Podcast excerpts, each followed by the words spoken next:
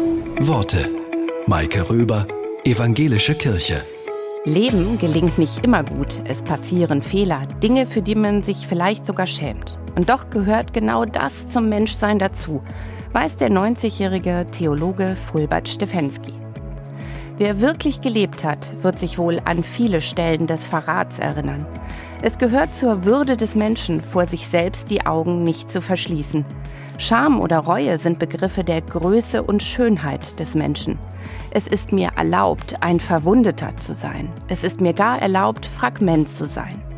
Die Qualität des Lebens liegt nicht in der gelungenen Ganzheit, nicht, dass ich ein mustergültiger Ehemann, Vater, Lehrer, Staatsbürger bin.